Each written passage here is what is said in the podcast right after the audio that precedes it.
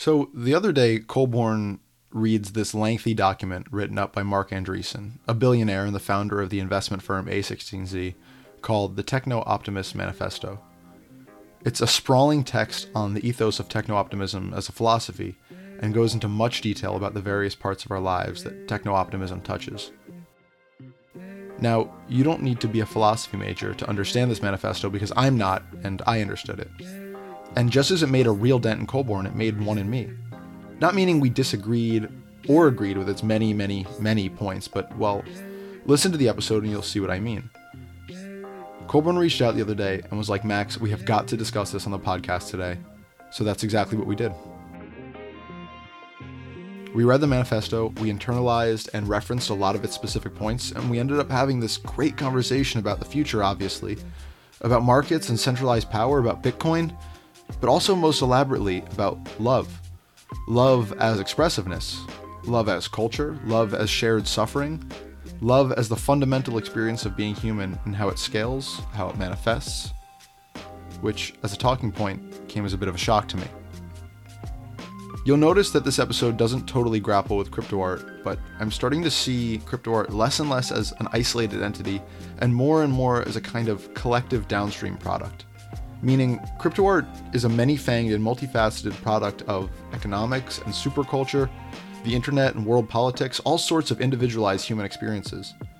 It's an unruly and enormous thing influenced by so many other isolated areas of our lives. And so I think it's vital to have these kinds of unruly, enormous, pessimistic at times, yes, but ultimately hopeful and soulful kinds of conversations about it.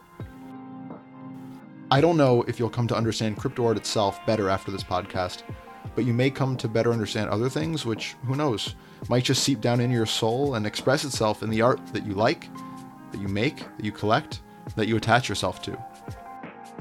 This is the episode of MOCA Live I will be showing to any future interested parties.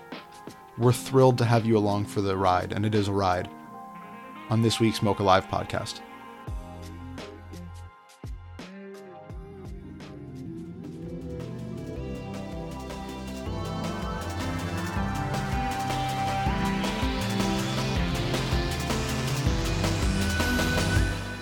Good evening, everybody. It is 5:01 p.m. Eastern Standard Time here in Brooklyn, New York. This is the MOCA Live podcast. My name is Max Cohen. I will be one of your hosts for the MOCA Live podcast today, and joining me as he does every week is our trusty co-host, founder of the Museum of Crypto Art, all-around great guy, Colborn Bell. Colborn, what's up? What's up with you? It's good to be here. Yeah, man. It's we haven't done one of these just the two of us in a long time. Throwing it back to our earliest days. I'm really excited for this topic. I'm really excited to just be here shooting the shit with you. We were on a couple days ago recording a current events podcast, and we were talking a lot about like economics. And boy, you were just a happy camper to talk about like economics and kind of the greater, I don't know, greater economic trends that surround crypto art. And we wanted to talk about something within that kind of vein today. Um, you sent me an article that recently came out, I believe, uh, from Marc Andreessen, who is the principal and founder, I believe, of A16Z, this you know enormous capital deployment fund that has its hand in a lot of stuff in crypto and especially in crypto art.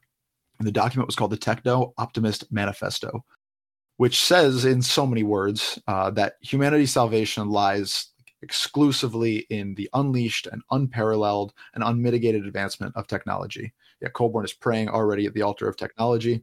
Um, and we kind of wanted to discuss the idea of techno optimism as like detailed in this document, but also as it expresses itself in like a real world empirical way. So just to begin with, I think the crux of Andreessen's argument uh, about what a techno optimist actually is. And this is a quote from the document itself. Techno optimists, believe that societies like sharks grow or die. We believe growth is pro- progress, leading to vitality, expansion of life, increasing knowledge, higher well being. We agree with Paul Collier when he says economic growth is not a cure all, but lack of growth is a kill all. We believe everything good is downstream of growth. We believe not growing is stagnation, which leads to zero sum thinking, internal fighting, degradation, collapse, and ultimately death, which is pretty harsh. And then he goes on to talk about he believes that no there's no material problem created by nature by technology that cannot be solved with more technology. Starvation, darkness, cold, heat, isolation, pandemics. You know, we invented indoor air, indoor heating, indoor air conditioning, the internet, vaccines.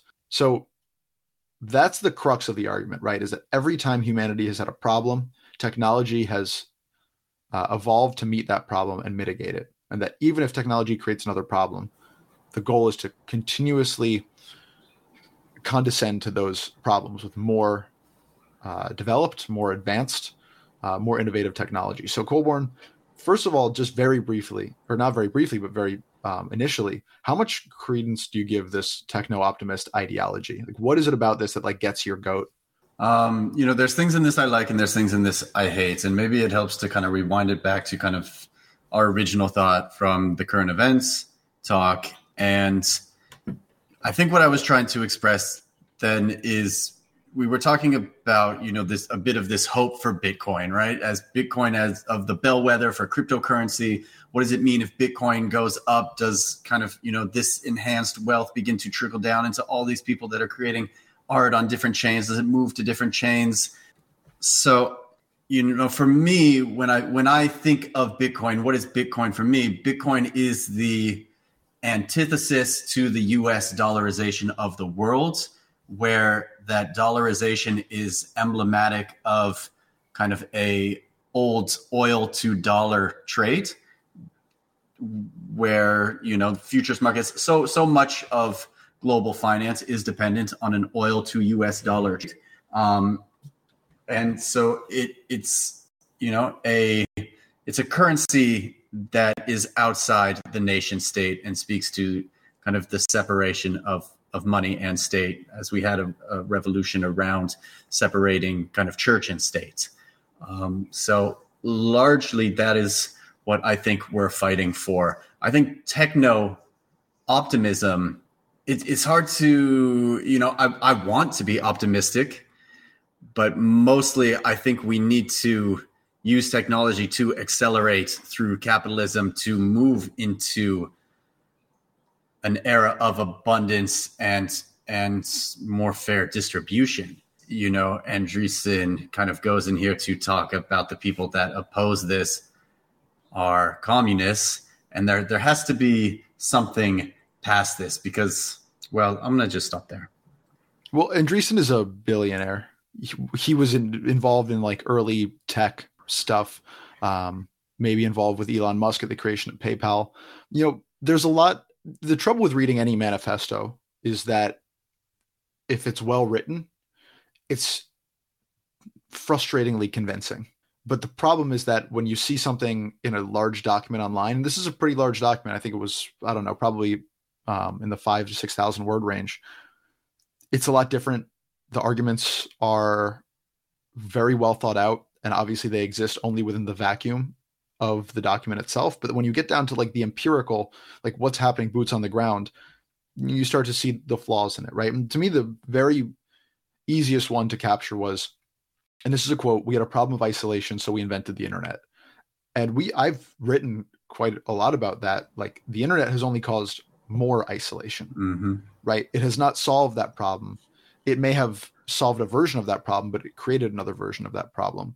And I think what my problem with techno optimism is that it seems to not understand technology's place in creating these feedback loops where you know we have a, had a problem of heat so we invented air conditioning or we we had a problem of cold so we invented indoor heating and both of those things are going to lead to it getting hotter and hotter and hotter because there's more energy being used and more technology is going to only increase the amount to which that effect is exacerbated. And i think that the idea that you have a point a you introduce technology and it brings you to a point b is not necessarily like that's just not how it works in every single circumstance. I think you can start at point a introduce technology and point a can become larger and more encapsulating of more things become more intense right? Um you know another one we had a problem with pandemics so we invented vaccines but does that lead to better viruses stronger viruses more capable viruses that are able to survive in different conditions um, i mean do you think that there's truth to this idea that like problem a plus or times technology b equals solution c? Or is it not that simple? I mean it's it's never that simple right? And we're there he's stretching it out over such an abstract long term that it is hard to really dig into the specifics. And at the same time you know us as individuals uh, it's it is kind of fearful to just accept a lot of the the loss of control, right? And what it comes down to in my mind is he's he's saying basically you you abandon your own humanity and you align with kind of like the pure logic and you align with pure market theory and you get on board with that and and in all of that you effectively lose what it is that makes you human. Now in the end he comes back to it and says well we can't uh, and this is where i think it gets a bit convoluted. If we all move in line with technology well then where is the chaos of the person? And this is something that i've always been excited about and, and why crypto art was so exciting to me. And when we explore ideas of global monoculture and everything kind of coming together and everybody I mean well well suddenly you are being told all of these things and you're being told what is right and there's a template for how to do something um, and it, it spreads online and you begin to lose free thought you begin to lose the wildness um, and that's where these these things don't necessarily line up for me it just it feels so generalized to me. Um, and the older I get, the more I've become wary of generalizations in general. You know, I, I think when I first started writing about crypto art, I wanted to separate artists, especially artists of quote unquote note, into like certain categories or camps. But at the highest level of anything, whether it's technology, artists, you know, uh, powerful government officials, there are no archetypes. Each individual is its own new archetype needs to be understood through its own the the channel of its own creation. Um, so just looking at technology and saying, here's technology. It's one thing. It advances in one direction. We need to treat it in one way. Like, I don't know how you can look at something like air conditioning and say, okay, that's technology, and it needs to be treated the same way as atomic weapons, which is also technology, right? This egalitarianism that there is one path forward and it needs to be applied to everything. I mean, I think that that's like the dogma that has crippled capitalism. It's the dogma that crippled communism. It's like the adherence to the dogma itself, the adherence to the one underlying truth is never going to get anybody anywhere because in no respect can life at a high or complex level be truly understood with single statement dogma. Well, and just look at how all of this is written. You know, it's it's one line break, one line break, one line mm-hmm. break, mm-hmm. and you know that works very well for ADHD rattled internet minds. But at the end of the day, there isn't really much substance there. You know, and all yeah. of this empiricism that's being presented, it doesn't really exist. Uh, yeah. So, so I think you're right. It tends, it flattens, it flattens a lot of it, and it really kind of devoids and strips the idea of collective humanity. Yeah, but but it, it worries me too because I think that this techno optimism is the kind, uh, especially at the levels of technology that I think are the most frightening to me, whether that's weapons technology or like AI technology, where it's just, I think the powerful people who are creating these technologies are kind of aligned on the techno optimist camp of like, no, no regulation, no mitigation. Just let us go. Let us push forward as far as possible. I mean, uh, going back to the isolation point, I think the problem with the internet is that it was introduced to a population that did not get adequate time to adjust to it. It was evolving faster than we could evolve to it. And so now we're in possession of tools that we don't know really how to use and which we don't understand the effects they have on us and our our, our neighbors and our relationships. Um, and I love Derek Thompson, um, who's a writer for the Atlantic, and he has a podcast called Plain English, and he talked about uh, on an episode like the way that the internet isolates us, and I included that in an essay I was writing on the metaverse.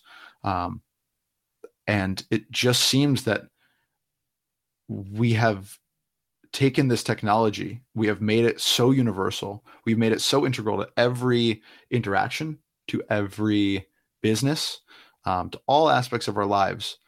And only after that complete amoeba like absorption of this technology was complete are we able to reckon with what that's doing to us?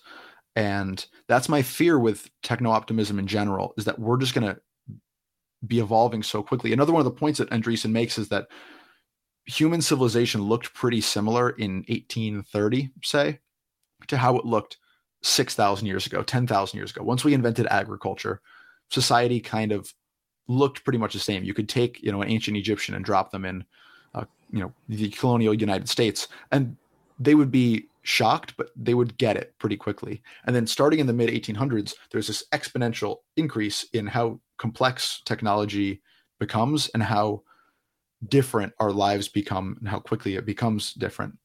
And, you know, I think we think that we're on the upper end of this exponential curve, but what if we're only on like the beginning of that curve and it just gets quicker and quicker and more and more deeply ingrained in our lives in ways we can't quite uh, comprehend as it's happening. And that scares me too, because the people who are making that technology are also not aware of its effects on us, right? The social media titans who are coming out with, you know, Jack from Twitter and Zuckerberg with Facebook, they didn't know what the internet did to people when people used it all the time when they came out with technologies that were designed to have people use them all the time. It's it's the same with Sam Altman and OpenAI having kind of his Robert Oppenheimer moment, right? You know, we don't know what unleashing the the AI will do, but I'm going to be the one who's going to do it. Um, so you know, so we're just going to find out. And you're you're right. The speed of acceleration you know, we could think we're in a vertical, but really we could just be here about to really hit it.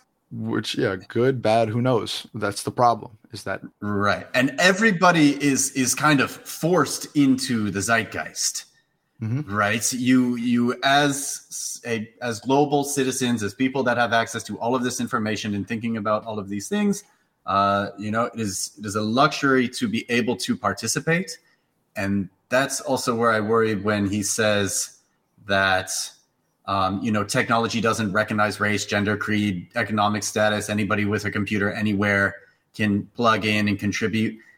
It's not exactly yeah. true.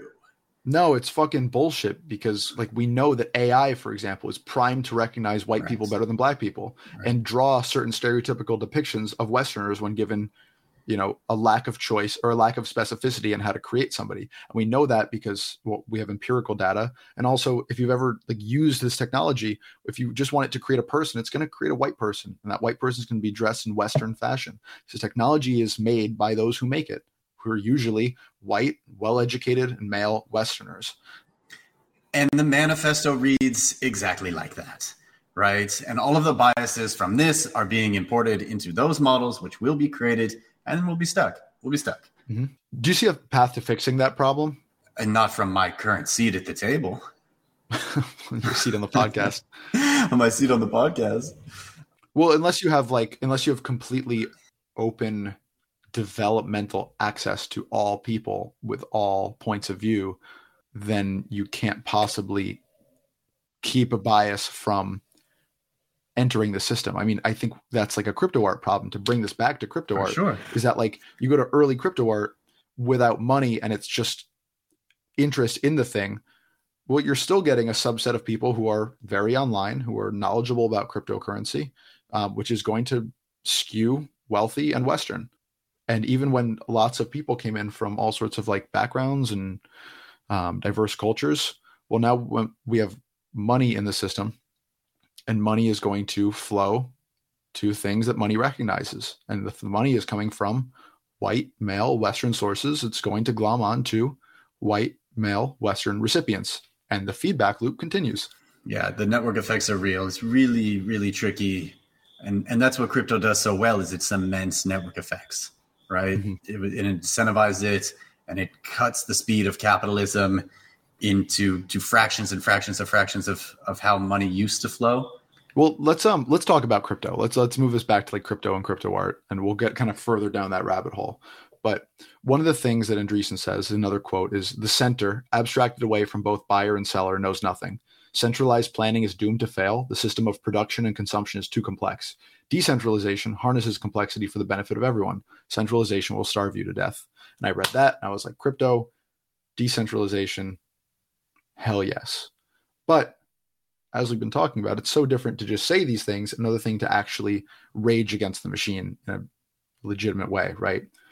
Crypto is the patron saint of decentralization, but I mean, just think about our discussion the other day about the Bitcoin spot ETF.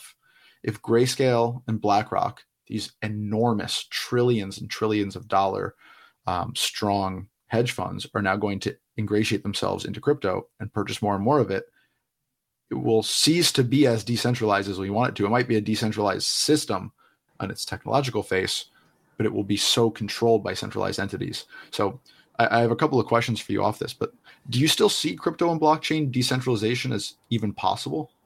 I don't know. I read I read today that uh, because of you know uh, seizures from the Silk Road hack and the Bitfinex hack, that the the U.S. government is one of the largest holders of Bitcoin. Uh, so, is decentralization even possible? I increasingly become discouraged by the prospects.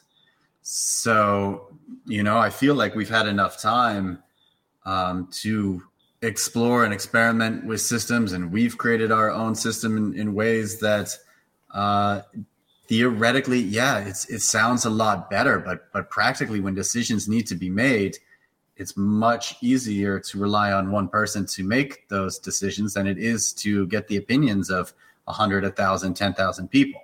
Yeah, I mean, this is a difficult question, so I apologize for even asking it because I'm, I'm not sure there is an answer. But like, what would it take for a decentralized system to exist long term while safeguarding its decentralization? So, I mean, is Bitcoin decentralized money? You know what does that even mean? It, it, the safety and security of it being maintained by miners all over the world seems to be relatively and, and fairly sharded right? So bitcoin is in my opinion effectively decentralized. Uh, mm-hmm. uh, then you move on to ethereum. Well it was the sec's opinion that also ethereum was sufficiently decentralized. Um, and then you start to move down the every, everywhere else, and and that's when don't, questions really don't you, arise. Don't you say it? Don't you talk? don't you talk about it? About, about everybody's favorite VC backed shut off coin. Um, don't don't insult Solana. what is what is sufficient decentralization? Right. I believe that was you know an SE SEC thing that they were looking at when they were determining whether these things were securities or not. And they said Bitcoin and Ethereum were sufficiently decentralized. But how does something get sufficiently decentralized? Well, generally, centralized powers have to have to take it in and push it out. Um, and you know, the, the fact of the matter is, is that the larger pools of capital get, the more efficient allocators they are. So, always when you know, in a, in a system of capitalism, there are economies of scale. And we mm-hmm. see that the bigger something is, the more efficient it is, the more kind of entrenched necessary it is. Um, you know is is it is it better that you know we we can get amazon same day delivery to anything that we want at our house um, and are the benefits of that efficiency really kind of scaling down to amazon warehouse workers? Sure. Well no but i do like that i can buy you know things online although my special exfoliant did not come in a timely manner. It took like three weeks, and I was getting pretty pissed. But that's neither here nor there. um, walk me through the Bitcoin halvening, um, because you mentioned that the system becomes a better allocator the larger the system is, and people have talked about the halvening. I don't totally understand it, um, but people, at least when it is proffered to me as a concept, I'm like, great, more Bitcoin that more people can buy. Not more total Bitcoin, but more ability to purchase that Bitcoin. Am I, do I have that completely wrong? Yeah. Um, awesome. There's 21 million Bitcoin hard coded that will ever be created, right? Now, after what is it, 10, 11 years? What year is My, it? how time flies. Yeah, that, that Bitcoin has uh, been running. You know, every, what is it, three, four years, there's an halvening of the Bitcoin reward so all of these miners all around the world are competing to mine the next block of Bitcoin. Uh, once they do, they receive the block reward, which I think currently is four Bitcoin. And I believe the next halving it reduces to around two Bitcoin. The the so there so it literally is a halving. Think radioactive halving. Uh, I think it started 64, 32, 16, 8, 4, 2, 1. Eventually, this reduces to zero when all 21 million Bitcoin have been emitted. Uh, and the idea at that point is these miners basically are making enough money off of the transaction fees that they will continue to to be in existence. So, so does a theoretical halving do anything to increase the decentralization of Bitcoin, or does it discourage further decentralization because the rewards for an independent actor to get involved are so have? So theoretically, you know, all of these miners are competing, and they have fixed costs, right? They have energy, they have hardware, they have things that they're paying for that is supposed to be covered by their mining of Bitcoin and selling it into the open market. So say every block, you know, for our mined, maybe they sell three to to pay their overhead. Maybe they keep one as profit. Well, now suddenly in a halving event, they only have two to sell, and they so all the the excess supply that the miners need to survive is is reduced in half, and this is kind of leaked. You know, this is this is the amount that is leaked into the market to pay kind of their operational costs. So theoretically, when supply is constrained and demand remains the same at the very least, then price increases. Great price increase. That's what we all want. We love that. Um, so historically, you know, six to nine months after a halvening is kind of the time frame it takes for you know these new supply factors to take root, and that's when you start to see price begin to rise and then people talk about rising price so people ape in and then it's a momentum trade and that's how you get mm. these these historic bubbles in crypto it's like uh, the inverse effect of when that giant boat got caught in the suez canal and everyone thought it was so funny until it disrupted global supply chains for like three days and then nine months later the price of eggs was like $10 right. And three it's months like later you you received your facial exfoliant. Yeah, that's what fucking happened. It was on the Evergreen, stuck in the Suez Canal. okay, let's uh move on to something I want to spend some time on, which is um, one of Andreessen's points takes a node of information from somebody named David Friedman, who quote points out that people only do things for other people for three reasons: love, money, or force. Love doesn't scale, so the economy can only run on money or force. And this is a big part of Andreessen's argument throughout the text as basically being like markets are vital, free markets are vital because force is not a good um, motivator, but money is. Money is the ultimate motivator. But this is the only bit of information that we get on love as one of these three options is these three words. Love doesn't scale so the economy can only run on money or force.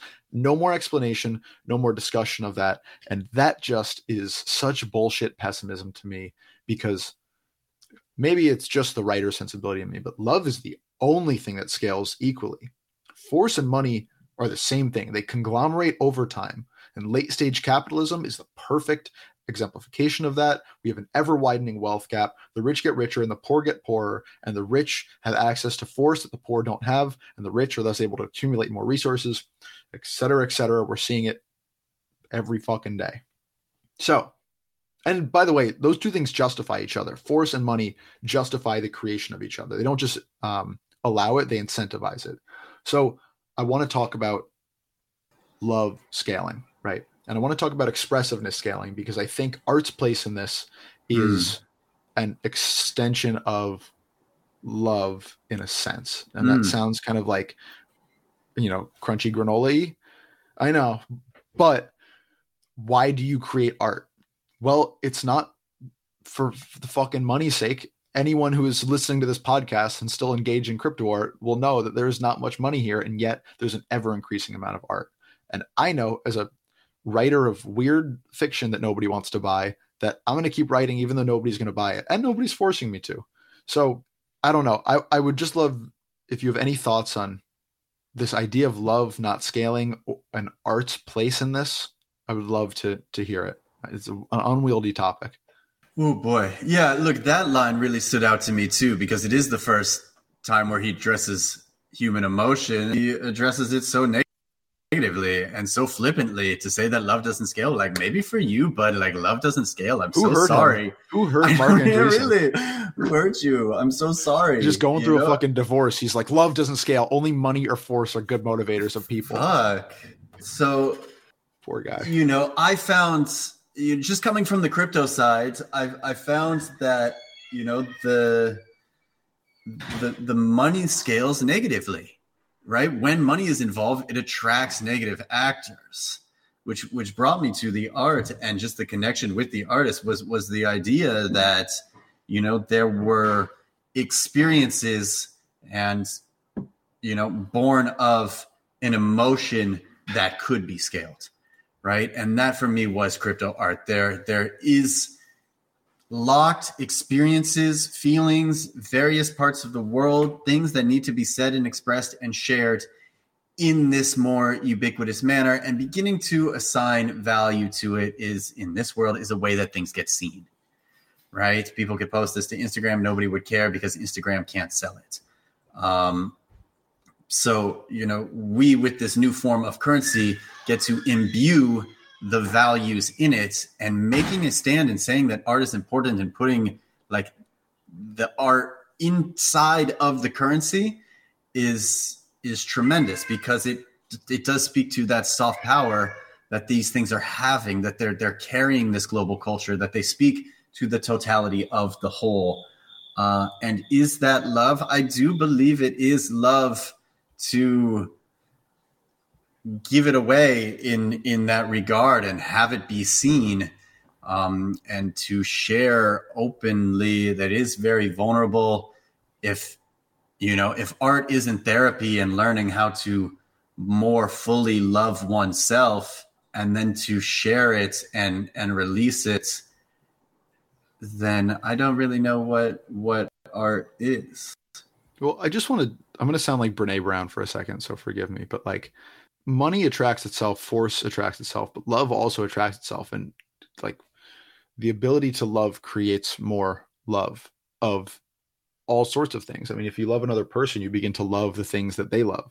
And if you begin to love the things that they love, say like gangster movies, well, you're going to start to love Martin Scorsese. And if you love Martin Scorsese, you're going to love all the people that influence Martin Scorsese, the um, Jean-Luc Godards of the French New Wave cinema, right? And it just, it, the more things you're passionate about, the better your life becomes because the more things you're invested in. I've seen this. I, I it was sports. I mean, we you know have our bullshit conversations at the end of these podcasts about like the Celtics or fantasy football teams, but one of the great revelations of my adult life is that loving sports has allowed so much more love into my life. It's just another way to care about something, right? It's totally ridiculous. It's totally meaningless. It's totally arbitrary. But the fact that you can love something so deeply, as I love the Celtics, as anybody who knows me knows, that is so ridiculous and so arbitrary, but you feel that thing so intensely, it creates more love put into the world. I mean, I got my brother watching the Celtics now. I got my roommate watching the Celtics now. Love begets love. So the idea that it doesn't scale is ridiculous. It just requires more of a personal investment. Culture is love. And I mean that in the sense that think meme culture, right?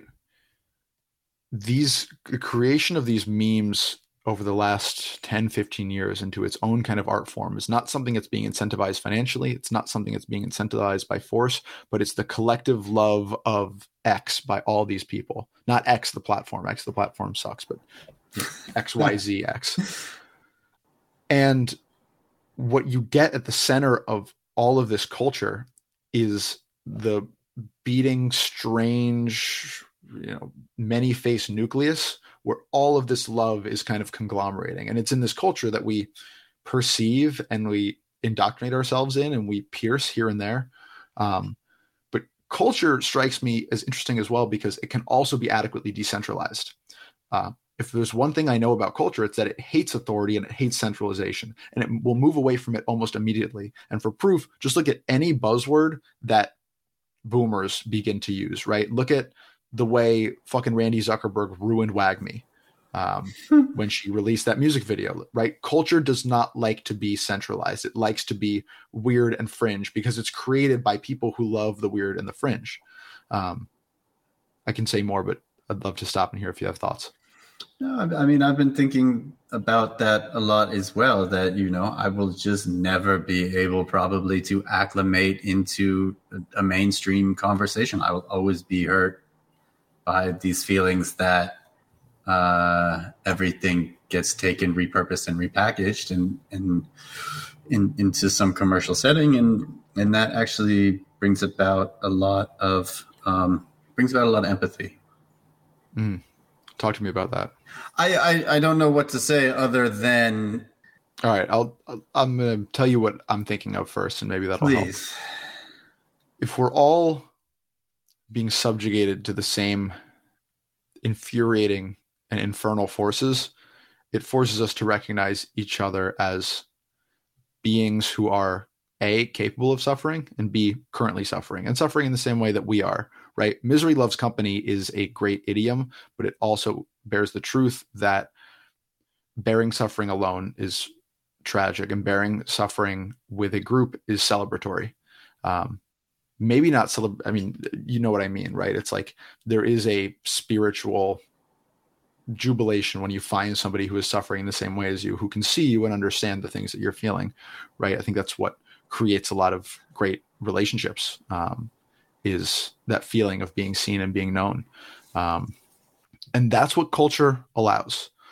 It allows for mm. multiple people who are in many different places to adopt a aesthetic or dialectic style that lets them be known in a way that matches their suffering right? Think about a, a, it's a really extreme example but like the goth aesthetic right? With the white makeup and the black lipstick and everything right? Like it's so out of the norm but it's so instantly recognizable mm. and two people who engage in that same culture in the same way who come upon each other they will not be ships passing in the night they will stop and they will communicate because they recognize the same outpouring of the soul in the same way um, and so much of our crypto art world is based on this principle.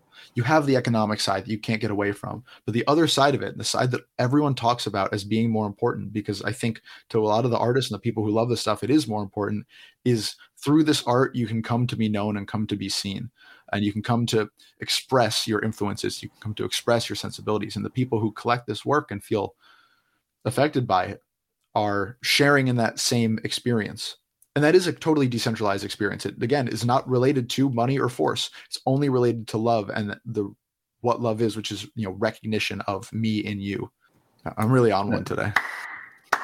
I know. I, I it was beautiful. I look it's really beautiful. I think um like suffering as a basis for identity formation is one of the most powerful bonds that people can have. And that's what really brought these people together in crypto art in the beginning right? We were suffering uh, inside the system, right? The system that you know you need to whatever work, do your nine to five. You need to uh, you need to be something, and this I think it also speaks to a lot of problems with what Andreessen is proposing because it, it misses the human, right? The, the humans are told that they need to go be one thing in capitalism, right? They need to go and be a specialist and that their specialism will be rewarded.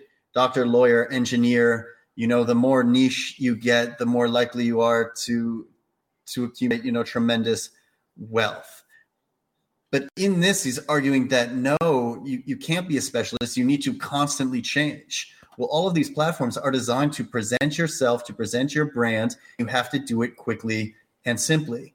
So you know maybe the person who is pointing point, like presenting themselves now as the ai expert in 20 years wants to be something else but because they presented themselves in this way they're stuck in that. And and their identity formation has already happened and happened and their moment has come and now they're outside of the zeitgeist of the technological movement and they have suddenly no place.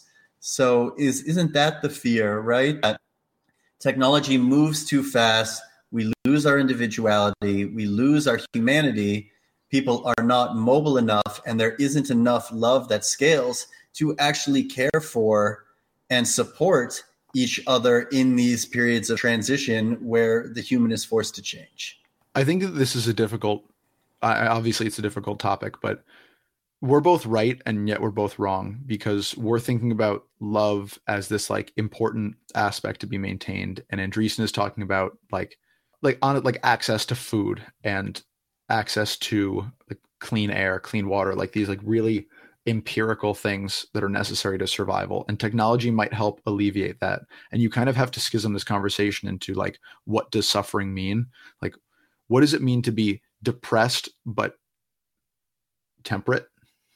Or like joyful but too hot? Right? It's like what problems are we trying to solve and is it possible to solve these empirical problems in a way that does not put us in like spiritual mental jeopardy? So i i think that this may be i'm going to try and land the plane here and it's going to be hard so just bear with me. To end suffering outwardly is not the way to end suffering. It just pushes the suffering further along. When you have i'm going to use the heating example because i think that it is easy for me to conceptualize right but if you start out with the problem is it's too hot in here i need it to be colder.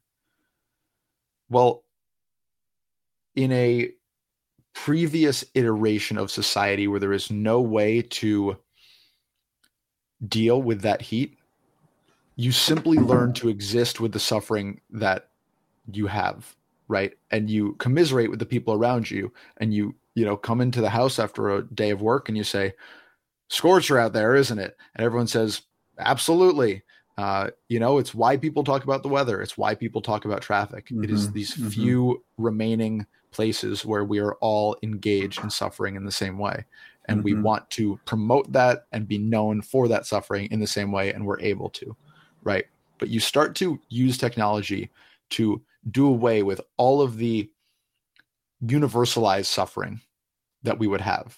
And suffering starts to be very individualized, right? It starts to be, we're degrading in our own individual ways and we're isolated from people because we can no longer see their suffering because their suffering is so different than ours is.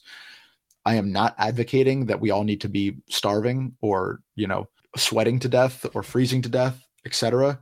But in, in trying to solve every single outward physical problem of people, you are solving for those problems. But then people are just going to recede further into themselves. And because suffering is the natural human condition, we will invent new sufferings that are based on our anxieties or our depression, which are impossible to replicate in another person because they're completely reflective of our own individual histories. So we're no longer able to make those connections with people on the basis of our suffering. Our misery loves company, but our misery can't find company because technology is doing away with all the misery that we would share with others and it's turning our misery inward on ourselves. And that feels spiritually devastating. And I think that that sounds highfalutin. I think that that sounds, even as I speak it, it sounds a little bit out there but I think that like this crisis of individualism and this crisis of isolationism is so based in the fact that we can't connect to other people in anything other than surface ways because all the ways we used to have to connect with people have been solved at least in like the western world right like i live in a comfortable apartment here in brooklyn new york i have very little in common with the rest of the people around me because my life in my little box is hmm. so specific and the things mm-hmm. that would once connect me to those people are gone except for you know when it when all the streets in brooklyn are flooding suddenly you make those connections and there's a fucking ginkgo street on my block that drops its fruit and its fruit smells like vomit and every time i pass it's true it's the strangest thing yeah. every time i pass that with that tree and someone is crossing the street beside me we look at each other and we laugh because we're both experiencing the same unpleasant situation in the same way. And there's something that is healing about that. There's something that is startling about that. So I, I don't know. I, I, my question to you, I guess, is like, at what point is solving all these problems only doing more harm than good to the person that we are underneath the skin suit? Well, we, we we, we invent technology as soma for this existential despair, right? People might be alone at night in their New York City apartment wondering what they should do. And instead of going out and meeting people, they turn on Netflix, right? Or, you know, in, immersing themselves in any sort of, of physicality they choose to detach. It's, a, it's obviously you know, an American thing internet as an extension of what television was, just raw entertainment to distract the brain from like going into the body and experiencing the feeling of being human. And, you know, I think there's probably some line, you know, he wants 50 billion people on the earth, but most of these developed nations aren't even like trending in birth rates to like repopulation level. So what is going on? Why is life, you know, if not like anecdotally, categorically getting more difficult for people? Even though it's outwardly getting easier. And I mean, the idea that like you would have more people on the earth and then we'd make more connections, like we know that that's not how this works because people are more isolated than they've ever been, even though we have as many people on the earth as has ever been alive. Um, it's very frustrating. I mean, I'm gonna out. I, I have to out myself as like a closet spiritualist, but like, you know, we are all having this spiritual journey that we are all on as human beings that have this fucking sentience. And when I look at these things like declining birth rates, it's not. It doesn't. To me, I don't read it a like economic factors necessarily into that. That's a part of it, but it is these personalized, spiritual, mental kinds of malaise and disinterest and uh, that I think are really more prominent. I will say somebody called my attention to the fact that we're never bored anymore.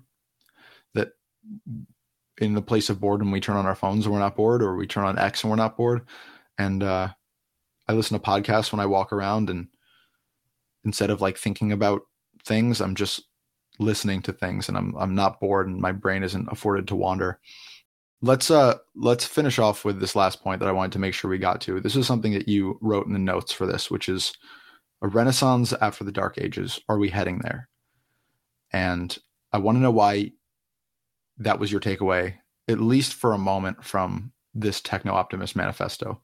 It has to do with a return to individuality, right? What, what we were talking about it before that there is going to we seem to be bifurcating on our evolution right and there were there will those that will choose a transhuman route or there will those that will be afforded the luxury of a transhumanist route in which we continue to carry more powerful processors augmented whatever to to you know continue this experience that we're on and those that will opt out. It it turns from techno optimist to techno elitist very quickly. And that for me is when things get very dark. And whereas he posits that ubi would be something in which people are effectively farmed no for me this techno elitist mentality operating under the guise of some sort of techno optimism is really ultimately where people get farmed as they are just providing, you know, data or they mm. are considered to almost be lesser than some sort of AI or non-enhanced uh, human. So, you know, from this, it will be interesting to see the ways in which people do begin to express themselves and and alleviate suffering. You know, I hope people are able to find the necessary creative outlets or the increased ways in which they can authentically express themselves in all of this and achieve interpersonal connection. I, I think it's I think it's I was going to say I think it's guaranteed, but I'm going to walk that back and say I think it's likely because and we spoke about this just before we got on, but AI is the sea change. AI is the end game of the internet of all of this data of all of this culture being plugged into a thing that is going to become exponentially more advanced. And I personally, I'm fucking out. I don't want more shit. I'm done with shit. I fucking hate the social medias I have. I hate being on the technology that I'm on. I'm happiest when I'm out for a walk and not connected to my phone. I think most people feel similarly. And the more dangerous this gets and the more creepy it gets and the more difficult it is to elude it. I am not of the opinion that we will live in a society like her, that movie, the Spike Jonze movie, where everyone is talking to their AI assistant all the time. I think a lot of people are going to just turn off totally. They're going to say this thing is no longer for me, and I'm out. And I think they will be met with open arms from a lot of other people who say the same thing. And I don't know if that's good or bad, but I think that's where we're going. I think AI gets too scary. I think technology gets too ingratiated in our lives. I think it's too unwieldy to navigate. And a lot of people are just like, I'm out. Yeah. I'm gonna go. People, you know. I'm I'm sick of it. You know, in crypto bull market in the smallest space in the world, it's really fucking difficult to compete online in real time against however many of your peers, and you don't know like the comparative advantages and disadvantages or all sorts of tricks that that people have from these legacy systems. It's it's the game is rigged, and it Mhm. most certainly is not rigged in your favor. but we find ways to go on and i will say one of the my favorite parts about this job which is very much about competing and very much about putting out content and very much about getting eyeballs in one way or another my favorite part is just talking to you talking to people on this podcast having these conversations and actually just having some fucking connection and Yeah. uh and we will find ways to continue to do that because if the techno optimists take over which they seem to be hell bent on doing, and they certainly have the resources to do so, they are going to force us to fend for ourselves. And yes, it will be temperate. And yes, God willing, we will have affordable food to eat, but we will become the own masters of our suffering and we'll go looking for ways to alleviate it. So maybe that's where we win. You know, maybe we go and take what they don't want. They don't want love to scale. Maybe we can make love scale. Make love, not technology. Um, I do want to just bring up one more thing real quick, which is that the uh, the manifesto ends with the patron saints of techno optimism, like people you should read. Yeah. And uh, out of 56 people, six of them were women. And uh, oh, you know, I was gonna if you couldn't, if I you, just just thought that was, you know, if you couldn't predict it beforehand, the the data. I think that- there's only one woman quoted in the entire thing. He always goes back to these these quotes from people. I think there's only one uh, woman, and that woman is Carrie Fisher, who I believe played Princess Leia. yeah, yeah, yeah, Carrie Fisher Yeah. played Princess Leia. Rest in peace to the goat. So when you read this, when you read this, you already understand the bias. You already understand the bias that's coming.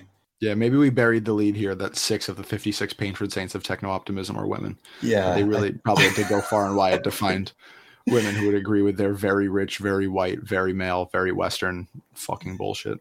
Yeah. Well, you know, just just to cap it, you know, we'll take we'll go back to the macro.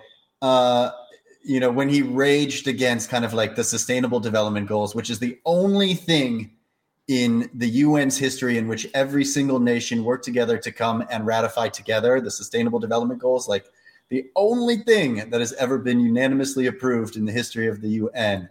Um, when he declares that the enemy uh, that that really made me pause because this is not for everybody. You know, this is this is for Andreessen Horowitz. This is for A16Z. This is a self-serving manifesto of what you know this organization is is going to move forward and accomplish. At least it's honest. But I guess when you At have 1.8 billion dollars, you become honest and delusional. Um, this was a fun conversation. It was wide ranging, and I'm not sure that I made any of the points that I thought in my head I was making as I was speaking them. But I think that's a marker of a good conversation. Uh, Colborn, let's get out of here. You have anything you want to say to uh, the folks listening before we get out? No, they're always too fast, man. I'm really grateful for the time and for your thoughts. Yeah, me too. Yeah. Thank you all very much for listening. Um, would love to know your thoughts. Please let us know what you think of this episode, especially as like we got pretty weird with it. If you liked our conversation or like anything, the things that we're doing, you can follow or subscribe to this podcast on Spotify or Apple Podcasts or leave us a five star review. All those things would be super. Uh, if you want to hear more kind of like thoughts, random stuff, we put out a column every week. You can find us on Substack at museumofcrypto.substack.com. We're at Museum of Crypto on Twitter. I will not call it its other name. Uh, I simply refuse.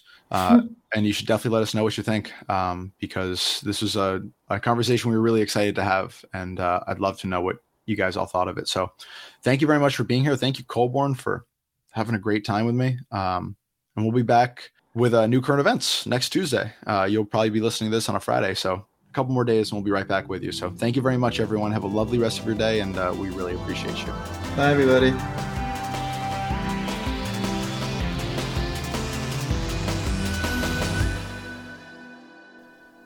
This episode was edited and produced by me, Max Cohen.